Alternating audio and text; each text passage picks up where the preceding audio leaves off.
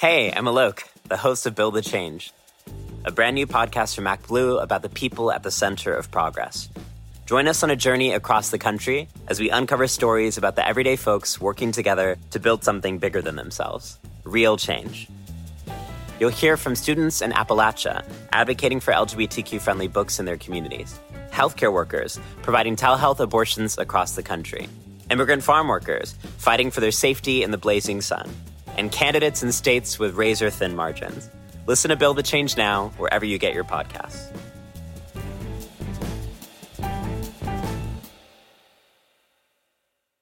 Spring is my favorite time to start a new workout routine. With the weather warming up, it feels easier to get into the rhythm of things. Whether you have 20 minutes or an hour for a Pilates class or outdoor guided walk, Peloton has everything you need to help you get going. Get a head start on summer with Peloton at onepeloton.com.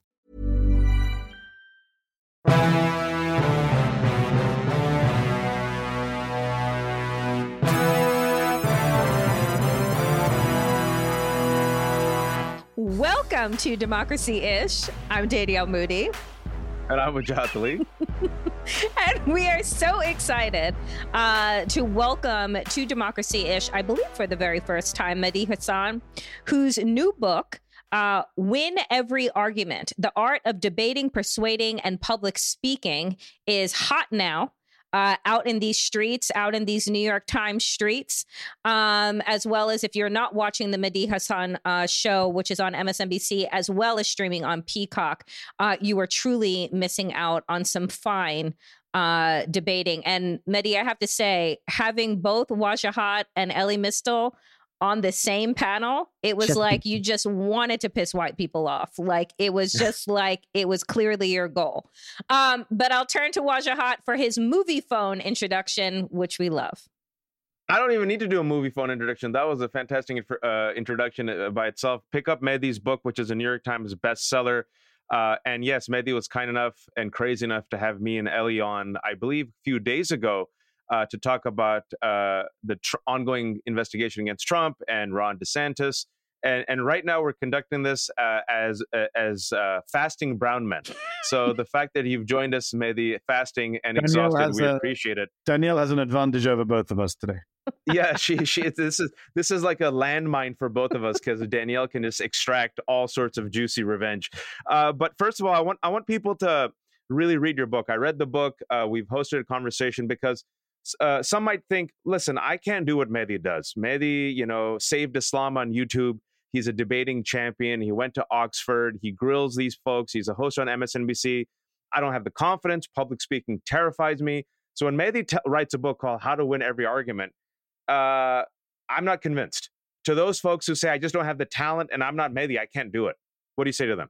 Well, let me make the counter argument. Um, the reason I wrote the book uh, is because I am firmly of the view uh, that everyone needs this book, everyone. And it's not about, oh, can you be like me? Can you do a show? Can you interview people? That's not the goal. Might be for some of the people watching or listening, that's fine. But I would say three things. Uh, number one, everyone at some point in their life uh, needs to win an argument. Like we can't avoid it. Every man, woman, and child on the face of the planet has come to a point where they're like, I have to be able to win this argument. I have to be able to persuade the other person. I have to be able to convince a room full of people. Uh, number two, people who say, well, you know, I don't like arguing, I'm not good at arguing, that's because they lose arguments, I would argue. I would argue if you got used to winning, uh, you wouldn't be so anti arguing or run away from it. So let me show you how to win. And number three, I do genuinely believe that people are not born this way. I know people say, oh, you came out of the womb arguing, and maybe I did. But I genuinely believe that there's a nature versus nurture issue here. And I'm trying to focus mm-hmm. on the nurture point here.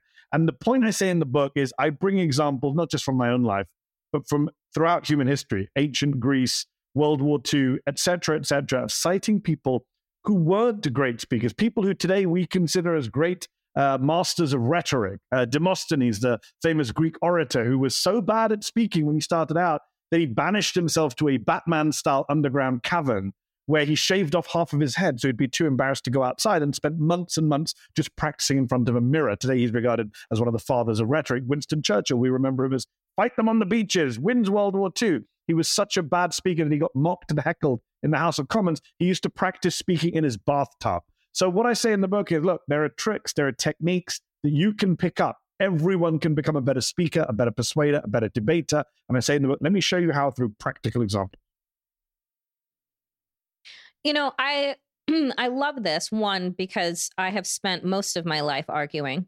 Um, and that is just, you know, par for the course, I think, of being uh, one of the only ones, only black person, only black child in a classroom, only black person in your, you know, in your university political studies class. Like, you know, being the only one forces you to have sharp elbows in a lot of ways. And I, I think that we have gotten to a place where people see the word argument, right? And they're exhausted by it. They think to themselves, I'm tired of arguing. Like, why can't we just come? Why can't we, yes. quote unquote, just come together? So I, I was right. So, so I, I, I almost think that if we had been taught, Mehdi, from the beginning that it wasn't impolite to have conversations about religion at the dinner table, that it wasn't impolite to talk about politics, that had we learned to really debate and argue and understand where each other was coming from and be forced yeah. to provide facts and information, do you think that we would be here now? Is it part of quote unquote polite culture yeah. that has us in probably one of the most um, defiant and kind of uh, disgusting times in terms of our cordialness towards one another. I think you make a good civility, point. Danielle, civility. Yeah. I think you make a good point uh, about our current moment. And yes, this is goes beyond our current moment. There is a, you know, I say in the book, argument gets a bad rap. It's blamed for everything from political polarization to marital breakdown. I quote Dale Carnegie, who said, you know, I run away from arguments. I run away from them like I would run away from rattlesnakes. And I say, no, I run towards arguments because I genuinely believe that you cannot have a functioning democracy, a free press, uh, a public square, unless you have good faith disagreements. And good faith is key here. I'm not saying to have bad faith, pointless, trollish arguments. I'm saying have good faith debates based around kind of a common set of facts and figures and a common goal. Um, so you're right to say that you know I wish I wish we taught kids in school uh, how to debate better. Uh, you know, civics classes uh, incorporated the idea of debate. I know we have high school debate, uh, which my daughter does. It's a little bit, you know, a little bit not real, uh, which I have a problem with the way high school debate is done. It's uh, it's not really the real world, and my book is very much about winning arguments in the real world. But you look, you're right. You are a black woman. I'm a Muslim man. When we argue, we are immediately hit with tropes like, "Oh, don't get angry." Uh, right. and don't get annoyed and don't get you know don't get so aggressive and don't be so combative uh, because you know uh, the people who say let's all just get along tend to be uh, white people in positions of power and privilege who don't need to argue because they've already won the argument. Come on.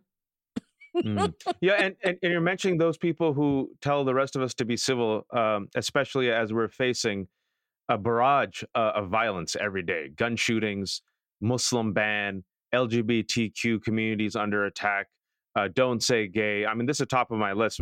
Forget about civics. We're banning books now. We're banning AP Amer- African American history. And in this climate, especially Mehdi, as we're dealing with, in my opinion, a, a radicalized, weaponized extremist GOP movement, we still have calls from Democrats to be civil. Mm-hmm. And so, and, and, as you know, mm-hmm. Yeah, yeah. And take the higher road. Yeah, well, uh, and as you know, one know, of the most annoying the... things, and I say this as a Michelle Obama fan, was when she said, mm-hmm. "When they go, when they go low, we go high." Like, no, that has been a unilateral disarmament on the part of liberals and progressives in this country. This is a safe space to attack that comment. We love Michelle Obama, but we hate that statement as well. Yes. But you know, especially many of the Democratic base, and I would say the majority, are upset that Democrats uh, have the winning argument but don't make it. Mm. So the mm. question I have to you is why is why are Democrats incapable of making the argument? Yeah. And I, I, just gave you like a laundry list of some of the situations and some of the topics where they can. And what if you could consult them, right? If you could be like the magic wand and like, listen, just take a two day course with me. Let me give you some talking points yeah. and let me tell you how to really do some haymakers and uppercuts, especially with what we've witnessed this week, Mehdi. The, the shooting, I mean, yeah. it's Wednesday and we've already forgotten, but there was another mass shooting in Nashville. Six people, including three kids, died. Yeah. And literally Republicans are openly saying, well, we can't do anything about it. It's like it's like a win. I hate to say this. It's a gold mine opportunity for Democrats to pounce on Republicans right now, and they still haven't taken it. Yeah, so I in the book, the book is not a political book, but the book I make, but the point I make in in one of the early chapters on you know feelings, not just facts, is that progressives, liberals, Democrats, everywhere in the world, not just the United States. I talk about my own experience growing up in the UK, the Labour Party in the UK. the same issue bedevils center left movements across the Western world, which is they end up very technocratic, very managerial, uh, always on the defensive, and not really in tune with people's emotions, with their hopes and fears. And the right have actually mastered the art uh, of engaging people emotion in a very dark way, appealing to our you know base prejudices, our fears, loathing, paranoia, sense of victimhood, and grievance. Uh, in a way that, you know, and you see that with the Donald Trump campaign in 2016 and again in 2020 and now. Um, and yet, you know, the example I give in the book, which is Michael Dukakis, who is 1988. He's at the presidential debate. He's up against Bush Senior. And the anchor, the host says, What if Kitty Dukakis, you're against the death penalty, what if she, your wife is raped and murdered? Would you oppose the death penalty? And Michael Dukakis gives a very long, rambling answer about how crime's falling in Massachusetts, how he wants to hold a hemispheric summit on drugs, how he's going to fund the DEA. No actual response with any kind of emotion, very cold response when people are, kills his kills his campaign. Yeah, kills his campaign. His campaign manager says, "When I saw that answer, I knew we'd lost."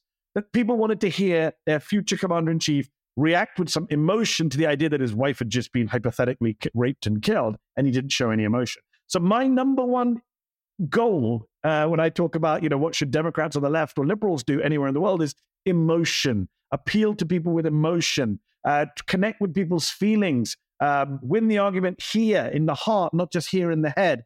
And you know, the answer you asked the question why? I don't know why. There are many, many reasons why. Is it because uh, the left and liberals are filled with kind of lawyers uh, who went to law school and think it's all just about Socratic argument um, is it liberal arts education, the idea that we should all just engage in reasoned debate? But for some reason, we have ceded this emotional space, the battlefield over emotions. You know, we just, you know, I say in the book, Hillary Clinton, you know, Hillary Clinton wants to bring a 16 point childcare proposal uh, to respond to Donald Trump saying, build a wall. It's just not a fair fight. You and I have talked for years, Rajat, about how, you know, Democrats bring, you know, Republicans bring a bazooka to a knife fight and Democrats bring, uh, you know, a butter knife or a harshly worded policy paper. So it's a real a dull pencil. Fight. And I think, you know, guns is a classic example of that. How on earth, how on earth, think about one issue right now, not just gun control. We also have Donald Trump in Waco a few days ago, uh, mm-hmm. uh, glorifying insurrectionists with the mm-hmm. J6 mm. choir. I never knew such a choir existed. The J6 choir, insurrectionists singing together with the president, right? How in an age where the president and former president of the United States, de facto leader of the Republican Party, glorifies people who attack the police, and the Republican Party is totally fine with guns being in the hands of the worst mass shooters and criminals. How, in that era, has the Democratic Party ceded the title of law and order party to the Republicans? How? That just, if the Martian, if the proverbial Martian landed from outer space and said, hold on, explain to me your politics here. How is that party the party of law and order, the party that is tough on crime? I find it astonishing that the Democrats have not ceded, uh, have not succeeded in labeling yeah. the right and conservatives and Republicans as the pro crime party, the pro mass shooting party, the pro school shooter party. There's, they made it clear, as you said, in recent days, we've heard Republican politicians say, nothing we can do about it. Sorry, there's nothing we can do about it. That is effectively a pro school shooting stance. We, we're, we're fine with these yeah. shootings. We're not going to do anything to stop it. And yet, you know, even, even coming out on the day of a shooting, even coming out on the day of a shooting and addressing this stuff is seen as, oh, that's a tip. You've got to wait. Republicans say we can't talk about this right now, and Democrats go along with it. Where is the outrage? Where is the where is the moral anger? I say in the book, one of the best ways to convince an audience is showing a sense of moral outrage, of saying, "How dare you?" Where is that when kids are being gunned down in our schools?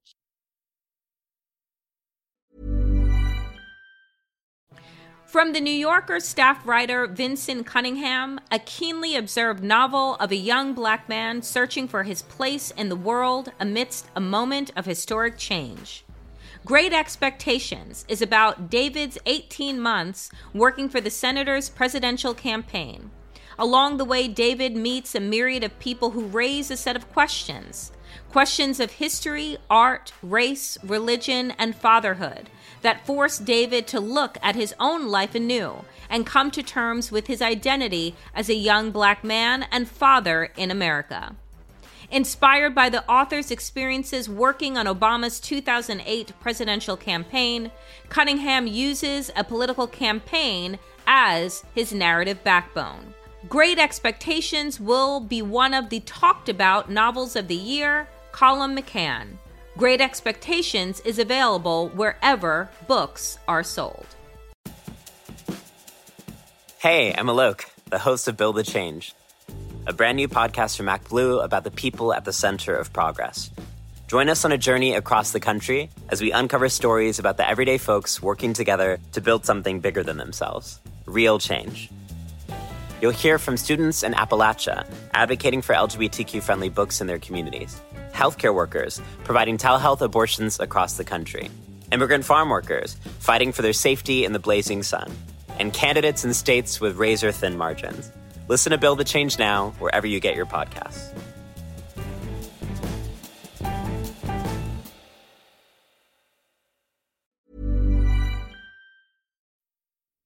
I think it's you know what what's so frustrating in listening to you is that Democrats all they do is feel like well we have the facts on our side. Yes. I've heard I've I've heard Democrat my entire life and time and career in politics and policy. I have heard that phrase. Well we have the facts on our side. And what I say to that in response is nobody gives a fuck about your facts because they've made mm. up their own, right? Like they've made up an entire you know alternative universe that they exist in and i think that the, the the best the the best reaction that i saw on monday was not from a politician it was from the a mother yes. that jumped yeah. in front of the cameras in Nashville that said aren't you tired of coming down here aren't yeah. you tired of this that had survived her the a, a mass shooting herself yeah. And then she was able to not just not only give the statistics of the fact that now kids die, the number one killer of kids is guns, right? Yeah. She so she dropped a fact.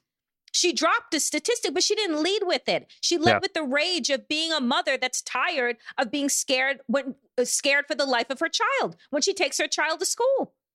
Isn't it interesting that you know you have this Ben Shapiro line that the right pretend to love, that facts don't care about your feelings, as if they are the kind of rational group of people that are just obsessed with logic and premises and conclusions. The reality is that the right understand better than anyone else that the reverse is actually true, that feelings don't right. care about your facts. The entire modern conservative movement and the rise of Trump is premised on that. And my point in the book is not to say that, you know, liberals, people of good faith, should embrace a facts don't, uh, feelings don't care about your facts. But they should embrace the idea that feelings are more important than facts. As you say, lead mm. with feelings, have mm-hmm. facts, mm-hmm. but lead with feelings. And it's interesting that, you know, when you look at, for example, the most, what's the most, for me, what's the most powerful thing that people have been sharing online this week? It isn't kind of graphs showing the number of people who have died in America versus the number of people who died in Europe, which we already know about. It's actually this Washington Post piece uh, that shows what happens uh, when a bullet enters the body, uh, when mm. two kids uh, from Uvalde, I think Uvalde, whose parents allowed for this reconstruction to be done. Because again, it's visceral. This is what a bullet does to a child's body. We've had this debate in the media. Should we show graphic images of dead kids? We have that discussion all the time. We show it in foreign conflicts. We show dead kids. Yep. When Aylan Kurdi showed up on a beach uh, the Syrian child who died during the conflict. That that actually changed people's hearts and minds on migrants much more than any statistic or opinion poll or fact about borders did. Uh, because unfortunately, whether we like it or not, that's the kind of thing that changes people's hearts and minds on a visceral level, on a gut level. And of course, of course, there's a problem, which is uh, totally understandable that a lot of parents don't want to see their kids like that. But we've heard from pediatric doctors, we've heard from coroners that if you saw what we saw after these mass hmm. shootings, mm. gun control debate would be over. There'd be no debate about it. And that's because it's not about a factual argument. It's about how people feel about this sick stuff. And also, by the way, people feel this outrage only in short periods of time. We're only human. We move on, right? We get outraged. Next day, we're back to normal. And that's why you do this idea that like now is not the time to talk about this stuff. No, no, no, no. Now is exactly the time to talk about it. It's like when someone famous dies and they're an awful person. And if you say something about what they no, now is not the time to talk. No, actually, now is exactly the moment when everyone's talking about it and actually feeling something about that person to remind, you know, a proper obituary, not just a kind of hagiography the Irish were tap dancing when the Queen died. I just want to bring that up. Uh, but I want to I want to sit here for one second with feelings, uh, Mehdi, because uh, when I travel the world, the number one question I get about America, and, people are very sincere, especially in Europe. They're like, "Why are you so obsessed with guns?" And and you and I have discussed this before. Some dark humor that the right wing in America is far more terrifying than the right wing in in say uh, England or other places because Over there, they don't have guns. Yeah. They'll use sticks. They'll use like you know uh, broken shards of glass. I mean, Yeah. it's still dangerous, but in America, there are 400 million guns. There are more guns than people, and as Danielle said, guns have become the leading cause of death of kids. And as of today, there are 130 mass shootings in 2023 alone. Yeah. And if you're good at math, I'm not. That's more mass shootings than days. Just just stick with feeling for a second. You have come here from England. How alien, how obscene, how strange, how terrifying is it for you as a citizen Yeah. who was once an immigrant to come to this country with kids and see this in the news every day and this country does It's- nothing? It's without doubt the most appalling thing about living in the United States. And if you ask me what's the worst thing about living here, it is having to drop my kids at the school bus stop uh, or Mm. at the school gate every day, without a shadow of a doubt. Anyone who's moved here, and I don't know, there was this shooting in Virginia recently where the teacher took a bullet from a Uh-huh. six year old, right? Yep. And I don't Yeah. know if you saw the video of the mother outside the gate who was from England, who said, I'm only here because my husband's in the military. What is wrong with you people? She said as she walked away, taking her child safely home, but outraged that she has to live through this. So yeah, you have you need foreigners, ideally not Piers Morgan, to come and remind you that this is not how the rest of the world lives. No one else lives like this. Everyone else in the world has video games and drugs and marijuana and mental health issues uh, and transgender kids uh, and crime, but we don't have mass shootings anywhere else uh, in the Western world, developed world. So that's one point. But again, let's just talk about feelings. Let's just talk about emotion. The gun control debate is not a debate about facts because if it was, Yep. the debate's over. The facts and figures are all on one side, to quote you, Danielle. The facts are only on one side of this argument. There are no other facts about uh, the number of deaths. So the issue then becomes so why is it so hard to get change? Obviously, there's a legislative issue. We know that Republicans in Congress use a broken minority uh, government system to block any change that's backed by 90% of Americans, right? 90% of Americans don't agree on anything in this country. They don't agree on apple pie uh, being a national dish, but 90% of Americans agree on background checks and basic uh, gun reform. My position is this you say 400 million guns are in America. It's a, it's, a, it's a powerful statistic, but it implies one gun per person. That's obviously not the case. A minority of Americans own the vast majority of guns in this country. I think uh, a majority of American households do not own a gun. And I think what you have to do first, if, they, if you're ever going to win this debate, is people need to start living in a defensive world, in a defensive crouch, conceding from the get go that we can't do anything about guns because guns are as American as apple pie. So we've got to kind of tinker around the edges. That's BS, right? I, I've long ago come to the conclusion that you need a much more radical approach. For example, where, why is there no one on the liberal side? Uh, I'm not saying everyone, but why is there not even a faction of people saying, time to get rid of the Second Amendment? Because people say, you can't say anything about Second Amendment. They'll come for you. They're saying it anyways. You want to talk about Yep. argument?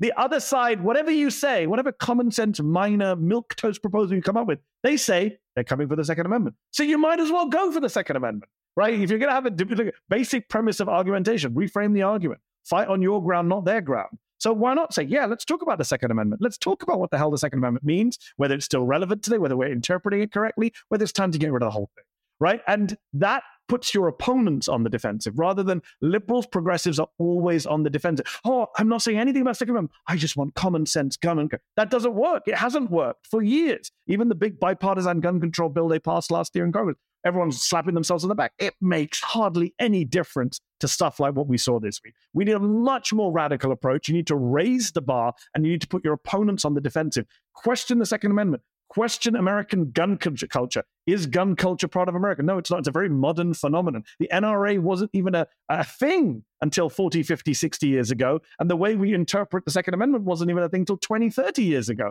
So let's start, let's start pushing back on these fake traditions about what it means to be American, how integral guns is to America, how hard it is to change people's views to gun. No, no, no, no. You need to aim much higher.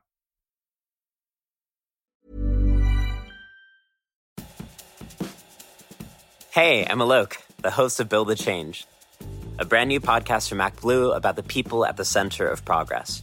Join us on a journey across the country as we uncover stories about the everyday folks working together to build something bigger than themselves real change. You'll hear from students in Appalachia advocating for LGBTQ friendly books in their communities, healthcare workers providing telehealth abortions across the country, immigrant farm workers fighting for their safety in the blazing sun, and candidates in states with razor thin margins. Listen to Build the Change now, wherever you get your podcasts.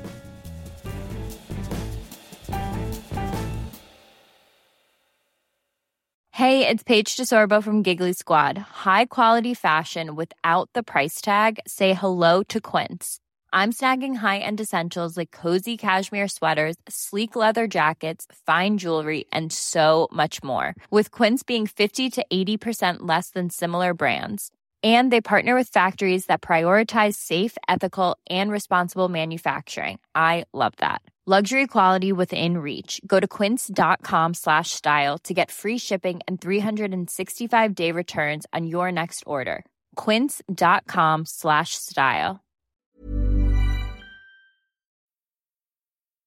Yeah, I, you know, and I, I I hear that because I'm like, we just have started to take it as normal and as okay that Republican officials pose with their children with AR 15s and Mm. send that out as Christmas cards. But dare Dare I, dare I have a child that needs gender affirming care? I'm the one that needs to go to jail. I'm the one that's endangering a child. Dare Or I take my own fucking kid kid to read a book about Right. Ruby Bridges. or to read a book about Ruby Mm. Bridges by a drag queen, I'm the one that needs to be locked up. But you have a child that is posing with a gun that is bigger than them. And So that what- is and that is considered where are, normal. Where are elected Democrats on the floor of the House calling out their opponent saying, "You guys are grooming your kids. You guys are child abuse." Groomers. Where is that? Can you imagine any Democrat having the guts to come on the House floor and call out Andy Ogles for posting? I just saw in 2016 he posted that this is Yep. a, the Tennessee that was a picture. That was a Christmas picture. There's a worse picture that I've just seen doing the rounds from Instagram from 2016 that he posted a picture of a of a, toddler or a baby holding a gun, saying kind of teaching Jesus. them about guns. So this is kind of this is this is where the Democrat.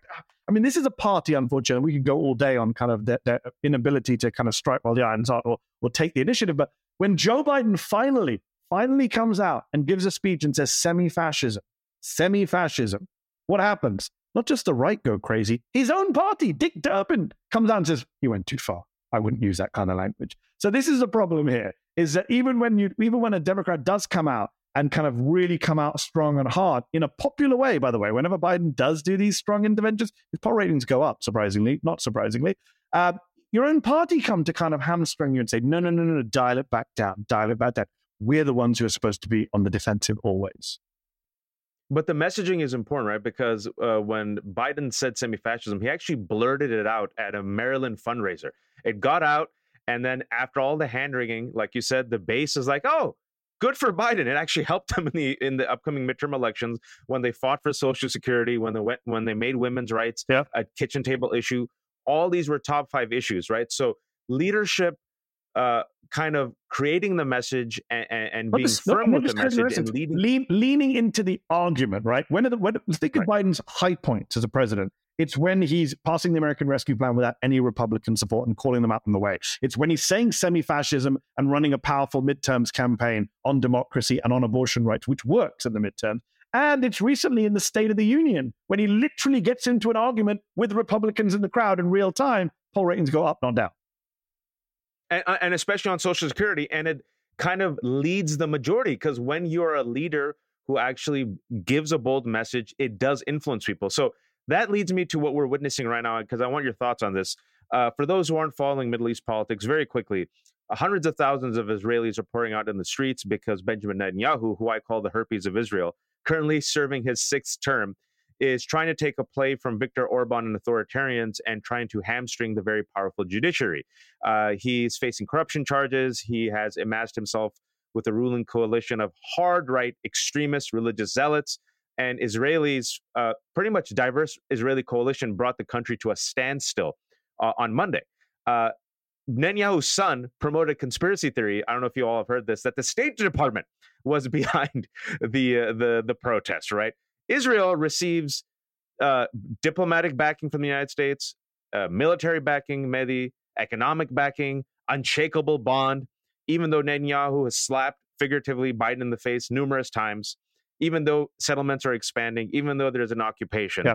and even still, uh, Joe Biden and Democrats uh, have not taken the lead, in my opinion, to say, hey, hey, hey, maybe we can use our leverage and maybe we can le- use this moment to set a new course and maybe message uh, to make sure that we stand up for human rights and actually push Netanyahu yeah. to moderate. Uh, on this particular issue, Mehdi, and it's a big issue, uh, why aren't Democrats, enough Democrats, more Democrats, taking the lead when it comes to a better policy with Israel, especially when it concerns Palestinians, when the youth, it's an amazing stat, the youth actually, the under 30, has a much more critical view of Israel and its right wing policies than ever before. Well, in fact, the entire Democratic base, if you look at the recent University of Maryland survey that came out for the first time ever, uh, the Democratic base is more sympathetic to Palestinians and to Israelis, uh, which is a credit to human rights activists and people on the left, uh, including liberal Jewish activists who've made the argument. A couple of things. One is uh, Netanyahu's son, of course, has a history of pushing uh, conspiracy theories. He even pushed George Soros consp- anti-Semitic conspiracy theories, uh, despite being Jewish himself. It's ridiculous, obviously, to say the State Department were behind these protests. These were organic, historic, uh, local protests led by Israelis, as you say, from across the spectrum. I saw a great tweet from someone saying, "How come the far right are not saying this time that Jews are behind these protests? Because for once, the Jews are behind these protests." it was a great, a great meme online. Um, but it was it, look, they historic protests. I welcome the protests. I think, like a lot of people, we admire uh, when people take to the streets to stand up for basic rights, and it seems to have worked for the short term. Let's see. I'm a bit more cynical. I know what Netanyahu's like. I suspect this is his attempt just to kind of uh, dilute the energy, let the energy dissipate, let the world move on, and then he's going to do what he wants to do anyway.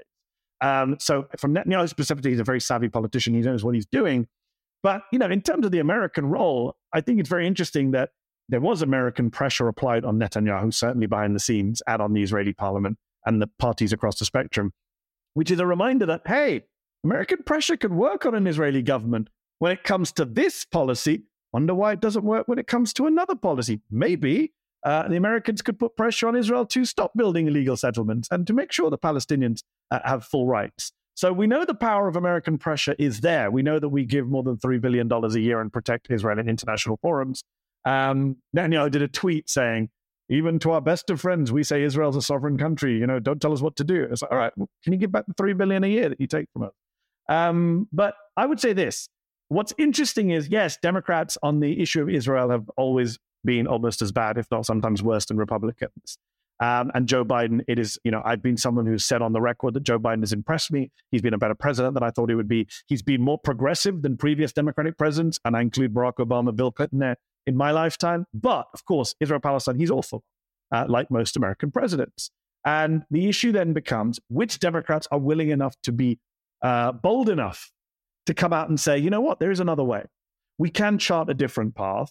It won't cost us votes. It won't uh, lead to us being smeared as anti Semites. It won't destroy Middle East politics. And we won't be betraying our democratic values. In fact, we'll be standing up for our values because a lot of politicians who support Israel, especially Democrats, they get very annoyed when you say, "Is it because of uh, is it because of geopolitics? Is it because of military aid? Is it because of AIPAC? Is it because of what is the reason?" And they say, "No, it's because of our shared values." And I say, "That's fine. Let's let's embrace that. Okay, shared values.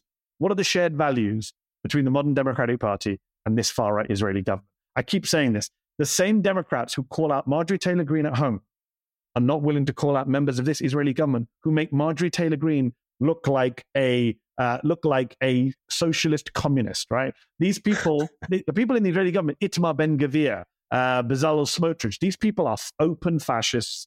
They are openly inciting violence. They one of them has been convicted. I mean, as far as I know, no Republican politician I know of has actually been convicted of racism, inciting racism, and supporting a banned terrorist organization. Itamar Ben Gvir, the Homeland Security Minister, has. So that's the government that Democrats are now dealing with. Now is the moment for Democrats to say, you know what? On the basis of our shared values that we say is why we support Israel, we can't support this government. That is a fundamental point. Now, Bernie Sanders, Jamal Bowman, uh, some members of the Democratic Party left have come out in recent days. Uh, Jamal Bowman on my show on Sunday and said, yes, we need to talk about aid to Israel. We need to talk about leverage. We need to talk about putting conditions on aid. And actually, this isn't even a left wing position. Pete Buttigieg, who's not seen as some mad lefty, when he was running for president, people forget, he said he was willing to talk about conditions on aid uh, if Israeli uh, settlement building continues and annexation continues. Elizabeth Warren said something similar. So the debate is now starting to be had. But again, come back to the theme of my book. You can't have the argument unless someone is willing to come out and make the argument and be uncomfortable and get in people's faces and be disruptive and take some hits to have a good faith argument about hold on, what is our relationship with Israel? What pressure should we be applying to Israel? Why do we give unconditional aid to a government that, as I say, makes Donald Trump look moderate? You know, one one quick uh, question for you on the on what we have seen, what we've seen in Israel in terms of, and I'm t- talking particularly around the people coming into the streets, what we've seen in Iran with the women going into the streets. I said earlier this week as I'm watching and the and the people in France taking to the streets like mm, shutting yeah. down, you know, sanitation, shutting down the banks, shutting down everything because they've had it with their governments, yeah. right? Right, wrong or what have you. They've had it. And I said this week on a video that I did on TikTok I said, "Where's the national fucking protest around school shootings?" Like we're all living on edge. We're all living in a place of fear. You're talking about the scariest time of day is dropping your kid off at school. That is madness.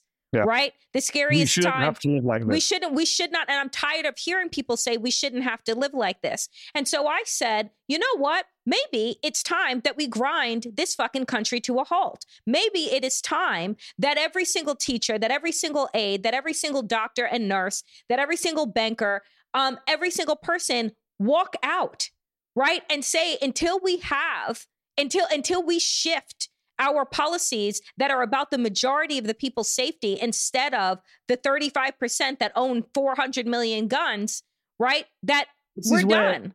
This is where activists have been trying to take people for a while. I had Manuel Oliver on uh, All In with Chris Hayes. I was guest hosting earlier this week, and he's a father who lost his son at Parkland.